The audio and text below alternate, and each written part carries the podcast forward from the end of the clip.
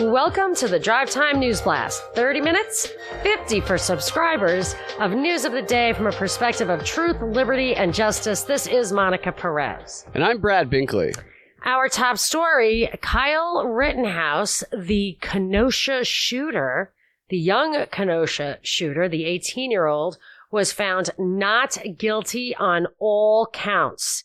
And weird things kind of surrounded that reading of the the verdicts by the jury, the judge, all I was getting, I was listening to Fox Headline News, and the judge, first of all, he stumbles around a lot when he talks. It's not, it doesn't really inspire a lot of confidence. I don't know why it's like that, but yeah, little, you're right. A, a little Biden So, but the overriding feeling I got listening to Fox Headline News was that the jurors were in danger, that they had that freelance writer from MSNBC.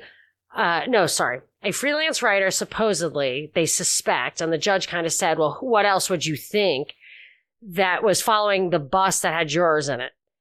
And then today, the bus had the windows blacked out so nobody could see the jurors. And then the judge told the jurors there's a lot of police presence in this room, as you see, but we're going to whisk you right out of here so you're not in any danger. And you can respond to requests from media, but uh, you don't have to. You don't have to talk to anybody. There was just a real sense of tension. And it made you wonder if you're, I mean, if he was trying to do that on purpose. But for me, this whole thing seems super fake. It just seems fake to me, like a staged event. And I started as I was listening, I thought, you know, I mean, as my mother says, you think everything is fake. And I, and then of course Trump comes along with fake news and she's telling me everything is fake. But anyway, so I just, you know, you question your own sanity sometimes when you just think, I mean, is everything really fake? And his blubbering on the stand, it did look fake. So I just thought, you know, I don't know. Well, he cried when they read the verdict too. He broke down. I didn't. Um, yeah, I didn't. I didn't actually see it, so I'm not sure. But, uh, but as I was thinking, like, you know, I don't know. Maybe I should give it the benefit of the doubt. The news chick mentioned that they were, and I, big T they, in my opinion, were handing out cookies to protesters to try to keep them calm. And it just freaking hit me like a ton of bricks that that's exactly what Victoria Nuland did with the protesters in the Maidan as she was plotting the coup to overthrow the democratically elected president of Ukraine. And it's also similar to what Catherine Ashton said when another Ukraine event was brought to her attention and someone was saying, Hey, it's really weird. Snipers were shooting both sides as if they were trying to get a riot going. She was like, Oh yeah, that's interesting. Um, uh, well, let's all bring, uh, be sure they bring flowers to the places where everybody was killed. Like you really need to make sure they understand certain things. So those kind of optics, those kind of behaviors are part of psychological operations. I'm not saying this one is necessarily, but they are. So then I was like, wow, okay, that's weird. Then when I went and was checking my Twitter feed, Real Light Sleeper sent me a picture which I had seen a long time ago, but forgot of Kyle Rittenhouse wearing purple latex gloves while he was shooting. Did you ever see that picture? I, I did. I have an idea of why he might have been. To uh, speculate feel free. But I, if we're going to look at this as a potential psychological operation, that would be, first of all, it's weird. It's, I've never seen that before. And well, he was a medic. Point, Those were medical gloves. And he was perform. Oh, he was there as a medic. That's what he said on the stand. Is he was there and he was helping a bunch of people in a medical capacity, rendering first aid. Okay, well, for me, the only reason to wear those kind of gloves is if you're changing them frequently. So if you're going to hold a gun with them, those are medically irrelevant. You have to take them off before you're going to do a medical thing. If you're using them properly, yes. And I will say that most people don't use latex gloves properly. I agree with you, but a guy hand, he's moved, he was not doing medical things. He was handling the gun. And the gloves are out of place in that picture and they may be there to uh, identify who he was in the pictures. Like, I don't know what the purpose of it was, but it was weird. You know, weird stuff piled up together just seems weird to me. It contributes to my skepticism that the story is, is totally authentic. The whole thing is weird. It's definitely weird. As somebody who has worn a lot of medical gloves, you just leave them on when you're switching out. and like them drive out. your car and stuff. well, you leave Have them you ever on. worn them driving your car? I probably have actually, but not as like a conscious thing. You're working on something and then you just leave them on, but then when you go to do something, if that if you needed to be sanitized, then you throw them away. You wash your hands, you change them at the last second. That's the way that I always use them anyway. Because sometimes just like all this stuff's dirty, you're moving around. Just leave the gloves on until you need to, you know. Really have some fresh ones on. I don't know if that's what he's doing. It did look weird. I definitely agree there. And the police officers that I, I saw some police officers tweeting that they had donuts, like you said, and water they were handing out to everybody to try and keep the peace. And all the comments underneath it were just like, F you, where were you when they needed protection? So nobody, the way I saw that at first, I was like, well, at least somebody's trying to do something nice. But maybe it is more along the lines of, of what you're saying and keeping the peace while they're planning some sort of coup. I find the timing interesting that the Arbery case is supposed to going to go to the jury next week. The, the thing about the cookies, Victoria Nuland was giving them to the protesters to show that she was on their side. Oh, really? Yes. Yeah, that is interesting. And the blacked out windows were also put there. This is what they said anyway, so that the jurors couldn't see people holding signs up when they passed by, which I Oh. found that pretty interesting. That's not, they actually reported a different rationale on Yeah. the news this morning to ramp up that feeling of tension Yeah. surrounding the jurors. and I think that they were also Your kept saying, explanation sounds more accurate. Yeah, they kept saying the judge is the one who banned the MSNBC reporter. Every report said that. It seems like to kind of say demonize him in a sense or you know say he's a hero on the other side but he is not the one that did it he clearly says during the trial he says i've been instructed that msnbc reporters will not be allowed back in the courtroom yet every report said the judge banned msnbc reporters no he didn't he was instructed that they weren't I wonder by whom. I mean, he is really the lord over that courtroom. it's Who really earth? strange his That's behavior weird. yeah I mean, that's weird. That's a strange thing to say. It is. I watched it like three times because I would keep hearing a Yeah. report from a news thing. I say, did I hear that wrong? And I go back and watch the judge. Clearly said he was instructed. Even if he said requested, I would understand it, but instructed is really yeah, somebody fishy. ordered him to do it. Another trial, which is going a little bit under the radar, is a trial in Charlottesville right now against the organizers of the 2017 Unite the Right rally. This is in federal court. Did you know that this trial was going on? No, I I, never. either. I haven't heard of this. So, right now, an extremism expert, they're having these series of experts, Southern Poverty Law Center type people come up on the stand, and what they're doing is they're trying to teach the jurors in this Charlottesville case the ways in which white supremacists employ humor to shield their calls for violence in an effort to render them legally ambiguous. So, Wait, what? they are teaching the jury how white supremacists employ humor to shield their calls for violence Wow. in an So effort to re- yeah They're telling them to hear things that the opposite of what they're hearing. yes they're telling them here's how you decode the language here's they say this is humor here's what it actually means and it says in the article Wow. that as the jurors consider the plaintiff's accusations that the rally organizers conspired to foment racial violence they have been presented with a trove of evidence that includes messages laced with slurs memes of using cars to run over protesters and calls for cracking skulls. Over the past four weeks, plaintiffs' attorneys have tried to make their case by carefully breaking down the jokes and catchphrases favored by far right extremists in an effort to teach jurors how to decode white supremacist secret vocabulary of hate. Is this a civil trial? Yes, it's a civil trial. Yeah, because a plaintiff is usually so it's a much lower standard.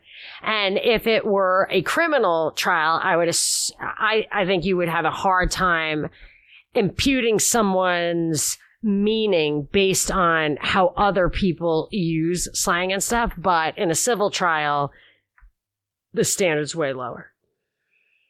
Yeah, and I think that this one going under the radar speaks more to what's really going on, which you pointed out a long time ago on social media and in this trial proceeding, and that's the censorship of intent, the censorship of what's in your mind as opposed to the actions, the hate speech type stuff under the guise of coded language because we hear so much about coded language. And yes, there is coded language. People do code their language, but when we get down to the idea of looking for humor. Humor is hate speech. This is so interesting because they had the right roll it out with the Pizzagate thing. Yeah. Yeah, they did. Interesting. And we got what's that program called on Google? Jigsaw? Yeah, that guy. And that Jigsaw, yeah. one of the heads of Jigsaw is also one of the commissioners and experts on that report that Prince Harry worked on, where they are identifying the problems and solutions to counter the disinformation on all the social media platforms. They are really going after humor. And as we can see with Colbert and others, the type of humor they promote, like the SNL with the worst Joe Rogan parody of all time this past weekend, we see what humor they will allow, which is not humor years ago when Jigsaw first got on my radar, especially since the guy who runs it was just a whippersnapper with an insane resume. He was so young, but he just like hit the ground running that guy, Cohen, I forget his name, but they talked about the first time it came to my attention, it was how they were trying to detect sarcasm in comments. So they were putting, they put it out there long before the narrative became that Boogaloo Boys or Proud Boys or whatever would try to use it for coded communication. So it was on their agenda before this perfect opportunity to show how it hurts people. You know, sticks and stones can break your bones and words can kill you. Like to justify this stuff. It's funny because it, you know, it was a cry, it was a it was a solution looking for a crisis. Yeah, and reading through this case, there's obviously some bad people that were involved that looked like provi- they were provocateurs and obviously saying things that seemed racist that they can pull out and then kind of blanket say anything else that you can even kind of associate with this is also going to be racist coded language. Uh, I think this is kind of a, a, precedent being set here that's going a little bit under the radar. It's a case to keep an eye on. So this new website shows how silly NFTs are. That's what its goal is anyway. So NFTs are non-fungible tokens are unique tokens on a blockchain linked to digital collectibles such as a JPEG. This is the way they describe it in the article. And they've ignited a culture war between NFT fans and quote right clickers who are people who mock NFT collectors by right clicking on their JPEGs and then saving them onto their hard drive. See, you know, non fungible is important because a fungible token like Ray is something that you can use as money, but a non fungible token, I, I think that the whole essence of fungibility is that you can use it. Right. You cannot use it.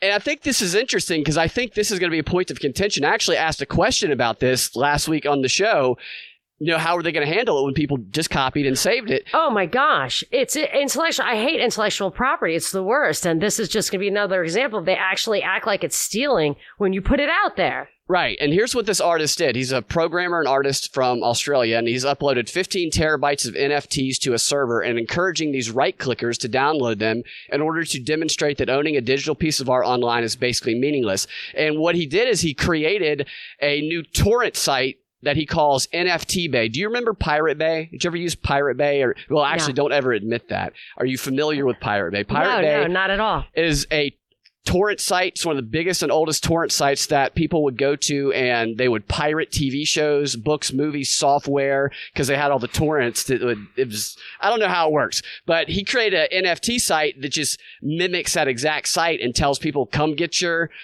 NFTs that people are spending bunches of money on. Here's what he said about it. He said people are dropping millions on instructions on how to download images. That's why you can right click save as because they are standard images. The image is, is not stored on the blockchain. The image is not stored in the blockchain contract. As Web 2.0 web hosts are known to go offline, this handy torrent contains all the NFTs so that future generations can study this generation's tulip mania and collectively go, WTF, we destroyed our planet for this? So that's his reasoning behind it. So he, he's saying that even though they claim to be on blockchain, they find themselves downloadable in other ways on the internet, and he's creating a centralized database for that. So he'll probably get sued. Who knows? Oh yeah, no. I, I, my guess is that this is going to set a precedent for how to enforce NFTs as property. They're going to start calling it. I, maybe they do already. Probably intellectual property patented, and it's just such a unreasonable use of resources and and um, force. And then it also they use piracy. So terrorism was what they used. So there was CISPA and SOPA. There, there were the two big internet laws that they tried to pass and tried to pass and could not pass. One was you said because of terrorism we need surveillance. And the other one was because of piracy we need I think that was justifying censorship. Like they would shut down sites and need backdoors and everything. So if this is like widespread piracy fears, it will just, so they couldn't get the laws passed. So they just use these black swan events to just make emergency measures and things get changed. So I, I assume this will lead to some kind of, um, justification for a lot of surveillance, backdoors, interference, enforcement, you know, enforcement. And maybe it's a precursor. I think this is obvious of how what you said yesterday about the Fed chair bringing law to the metaverse. And then yeah. we just got somebody sent us a, a priest. What, what did the priest do? Like bless the metaverse or would performed a ceremony inside the metaverse? Like they're just immediately making it real. Yeah. And all these companies are jumping in. They're investing in metaverse projects. We talked about Nike. I saw a handful of other companies yesterday make statements. We have the arenas naming themselves after crypto related stuff, baseball, NBA, football. They're all getting involved in it. And it's not just companies and corporations, governments, as we saw with the first embassy, Barbados, are trying to get a foothold in the metaverse because it's the new it's the new land grab. It's like colon, the digital colonization, maybe. We are going to ch- talk about that on our next Zoom party. If yeah, you want to be a patron saint just for a month and be part of that Zoom party, go ahead and you can just cancel it after it's over. But it's going to be November 27th. So China is trying to get a foothold into the metaverse as a way to increase their power in the physical world globally you know, via the metaverse. They have a recent report by a Chinese think tank addresses the national security implications of the metaverse. The report emphasizes the issues of political security stemming from the countries enjoying first mover advantage in the shift to the metaverse, while nations with less digital prowess may face the risk of being eliminated. So the first movers with the high tech stuff right now, taking control over it, eliminating the other countries by having this, at least the way that I'm starting to see it, having such a global economy operating within the metaverse. So you're saying Barbados is going to be the no- next superpower? Barbados, I think, is the pilot example. You know, it's really a shame too because Barbados has some unbelievably delicious rum. And like the one thing the one big problem with the metaverse is that you can't taste anything. I just feel like Barbados is really going to lose its comparative advantage. well, right now you can't taste anything. Facebook has re- released information and videos about its new haptic sensors, its gloves where you can feel stuff and that is the ultimate goal is to give you the ability to touch, taste and feel all of the senses that we have in the real world. Maybe absorbing the spike protein in and destroying your sense of taste and smell was a receptor. Nanobots. Some people make I'm not about kidding. That. Yeah. I mean, there's something weird going on. But or if you just destroy taste and smell, then the metaverse has really no profound disadvantage. Wow. That is interesting, and they have done that in a lot of ways. There's people who haven't gotten their totally. smell by millions of Americans still yeah, I do think, not have their. I think two boosters a year will probably uh, results in some of that. Yeah, the one of these Chinese state officials, he said that by that they can seize the opportunity in this future global competition by ensuring that both private and state tech firms proactively stake out strategic positions in the metaverse industry so that they overtake competitors on the bend. So they're staking it out. The metaverse wars are here. Very interesting. I another interesting thing I found um, on a different topic. I'm sorry to uh, change subjects, but I, I, I haven't heard anybody mention this. A patron sent it to us. Hat tip to you. I don't want to out him, but he knows who he is. CL. That a so you remember William Shatner and three other passengers went up in that Blue Origin spaceship a week or two ago, maybe two weeks ago. One of those guys, I'll read uh, a guy named Glenn DeVries. I'll read you from the New York Times article at the time. It said, Who are the other three people on the ship with William Shatner? And it says, Fortunately for all three, none will be wearing a red Starfleet uniform during flight. You get the joke, right? Yeah. yeah. Because, Because, yeah, there's the ones that die first. Guess what, though? One of them died. Not a week later, Oh my god. This guy, Ge- Glenn DeVries, 49, made the historic flight to the edge of space last month with William Shatner. He was one of two men killed in a single engine crash on Thursday. And that's terrible, but it's weird that this guy co-founded a software company called Metadata Medi Medical Metadata Solutions, which specializes in management of electronic data from clinical trials. And they did a lot of COVID work. I'm going to put the link in the That is interesting. because those trials are fishy. Did you see where somebody requested the a FOIA request for some of the data, and they were told that it would take 55 years to get all the data? Oh, that's interesting because people are still alive. But I wouldn't think that the government would necessarily have all the data. But the thing that's really fishy to me, or a real tell, and uh, actually the mother of a nurse, the mother listens to our show and said her daughter was going to take the vaccine, but then she did her research and found that. And then I later discovered that this is not unusual in trials. If people start getting sick in the beginning of the trials, they get dismissed. Just think about that. so You know, so the that's bad why- effects aren't even included. Right. So the side effects, if you're starting, the side effects don't get counted. I mean, that is fraud. I mean, criminal fraud. But anyway, I don't, I don't know anything about, um, if this guy knew too much. I mean, my thinking is that he probably just knew too much. Perhaps I don't know.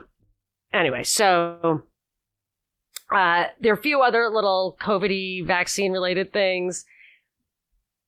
One is the, did you see this? That Antonio Brown was accused of or busted for a fake vaccine card. He says it's The real. football player. Yeah, Buccaneers. Yeah. Yeah, I saw that. I, d- I didn't go into the story. I didn't see that headline. Yeah, so uh, there isn't too much to it. It's just that he asked his, I think his girlfriend asked their chef, the personal chef, to get them a, fa- a fake vaccine cards for five hundred dollars, which is just shows what universe they live in. That's a ripoff. But anyway, so um, they, but he wanted the J and J because it's just one shot. It's actually probably easier. I don't even know if they give J and J anymore, but it's easier to fake it when it's just one shot because then you don't have to like get matching numbers like on the exact right dates and all that shit. I don't know. I mean, I think that was the idea behind that. Um, the chef outed him because he has a dispute with Brown over a ten thousand dollar bill, and The chef uh, outed him? Wow. yeah, well, he probably tried to help blackmail him, like is my guess. But the chef is the one who's guilty of distributing. He didn't do it. Oh, Oh. right. I guess he didn't do it. I guess he didn't do it. So then he must not have had it then. So he's either outing himself or he actually did not deliver the. Right. Or, and maybe card. the implication you're supposed to presume that Brown went and got it himself somewhere else, but that's very interesting.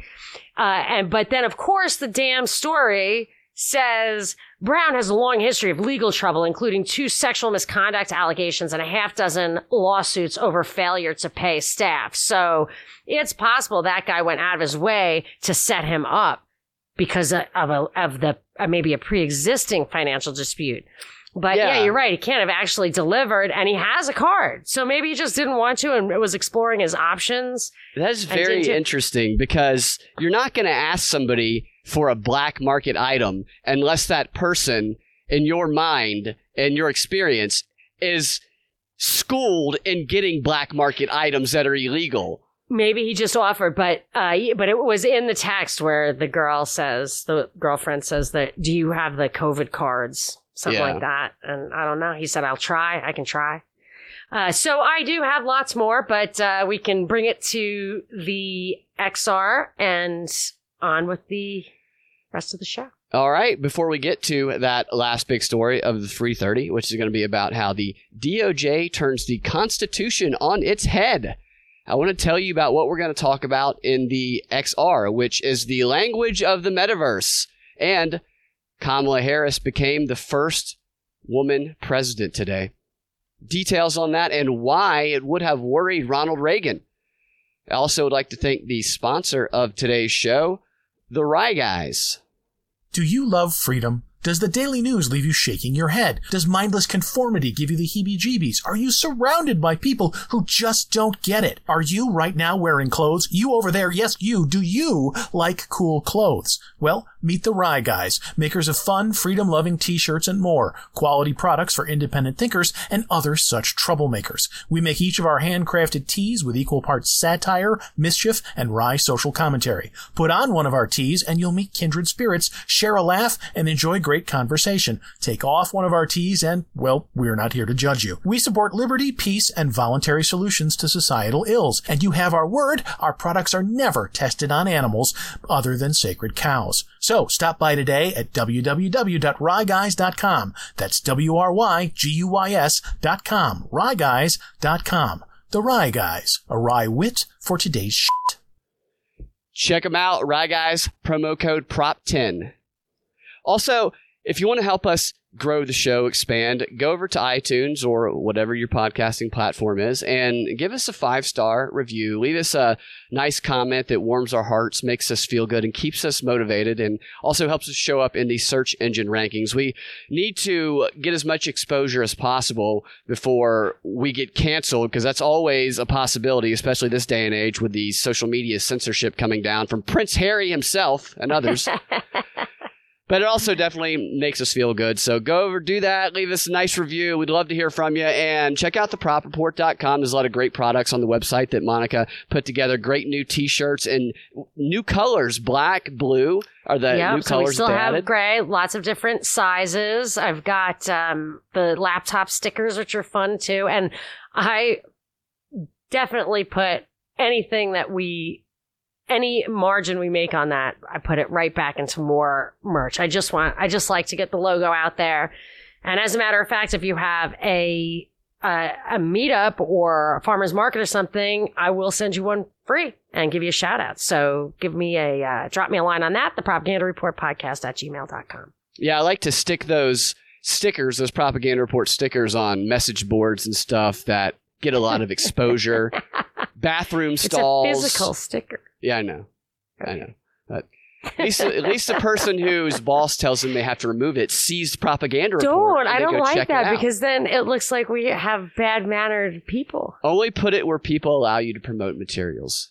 There you go. I like it. And actually, I had one gal who worked in a bar and she asked me for like those disposable propaganda report coasters. So I sent her a whole big box of them and the bar uses propaganda report coasters. That's awesome. Isn't I love that cool? Yeah. I know. I love it. All right. Well, now on to the final story of the free 30. The last big story of the Free 30 is that Blinken, the Blinken, no, Blinken was talking about sending vaccines to poor countries with no strings attached. I nearly fell off my chair. oh, what he actually said was no political strings attached. Which is hilarious. It's just like, well, just genetically modify every person in your country and, and you don't have to do anything else. Thanks though.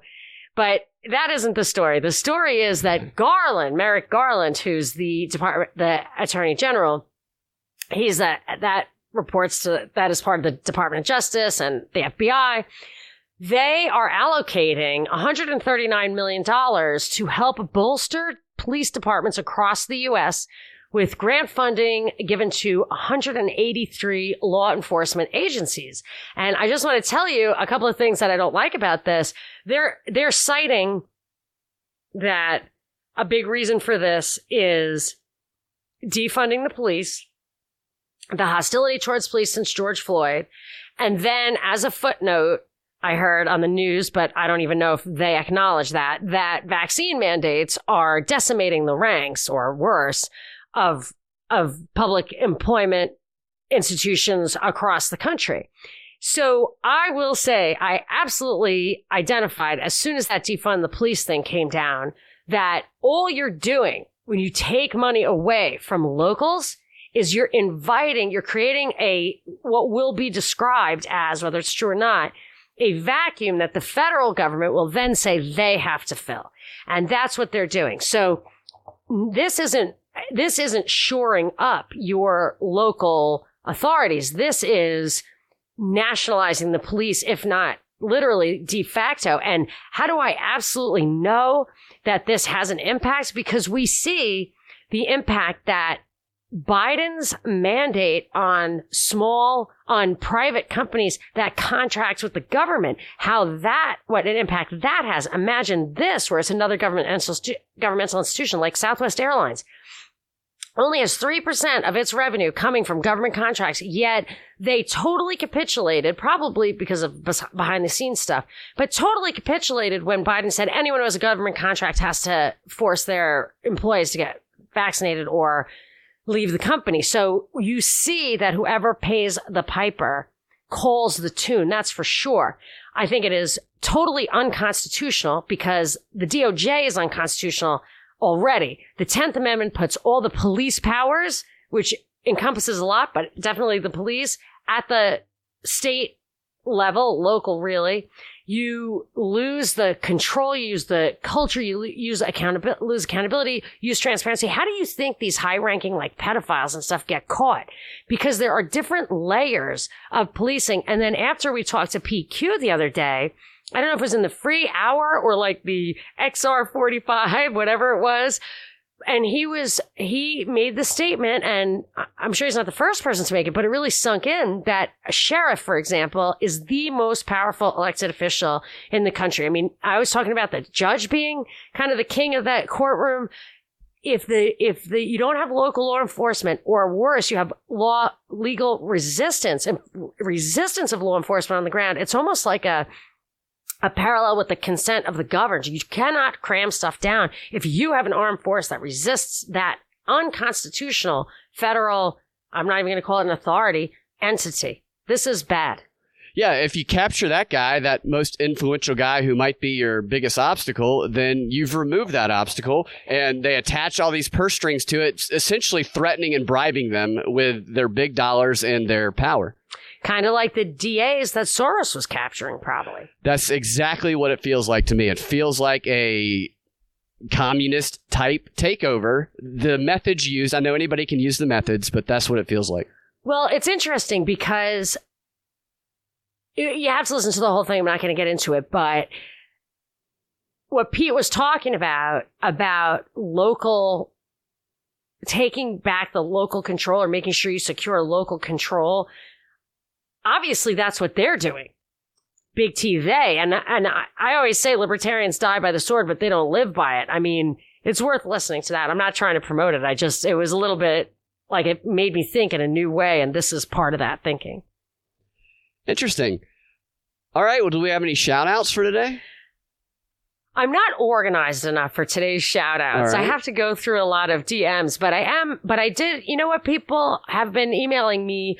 I think there is going to be a bit of a crowd on December 9th in Atlanta for Robbie Bernstein's That's right. end of the year thing. So I know I actually I think maybe my North Carolina moms, who I love, uh, they might be having a road trip down there. I mean, we even we had some people drive down when we had the neighbors meet up. It might be a little mini propaganda report thing. Yeah, I might check that out. Where is that again? Do you Oh recall? yeah, I'll put the Eventbrite thing. It's in Atlanta for sure, but I'll put the invitation in the show notes today. All right, fantastic. All right, well, you guys can find your drive time news blast every weekday afternoon at thepropreport.com or your favorite podcasting platform with the Propaganda Report podcast feed. If you want access to the extra content that we publish every time we post a DNB, you can go to patreon.com slash propaganda report and check out the tiers there. You can also go to rokfin.com slash propaganda report and see our offerings there as well. Have a fantastic weekend and we will talk to you in the DNB XR.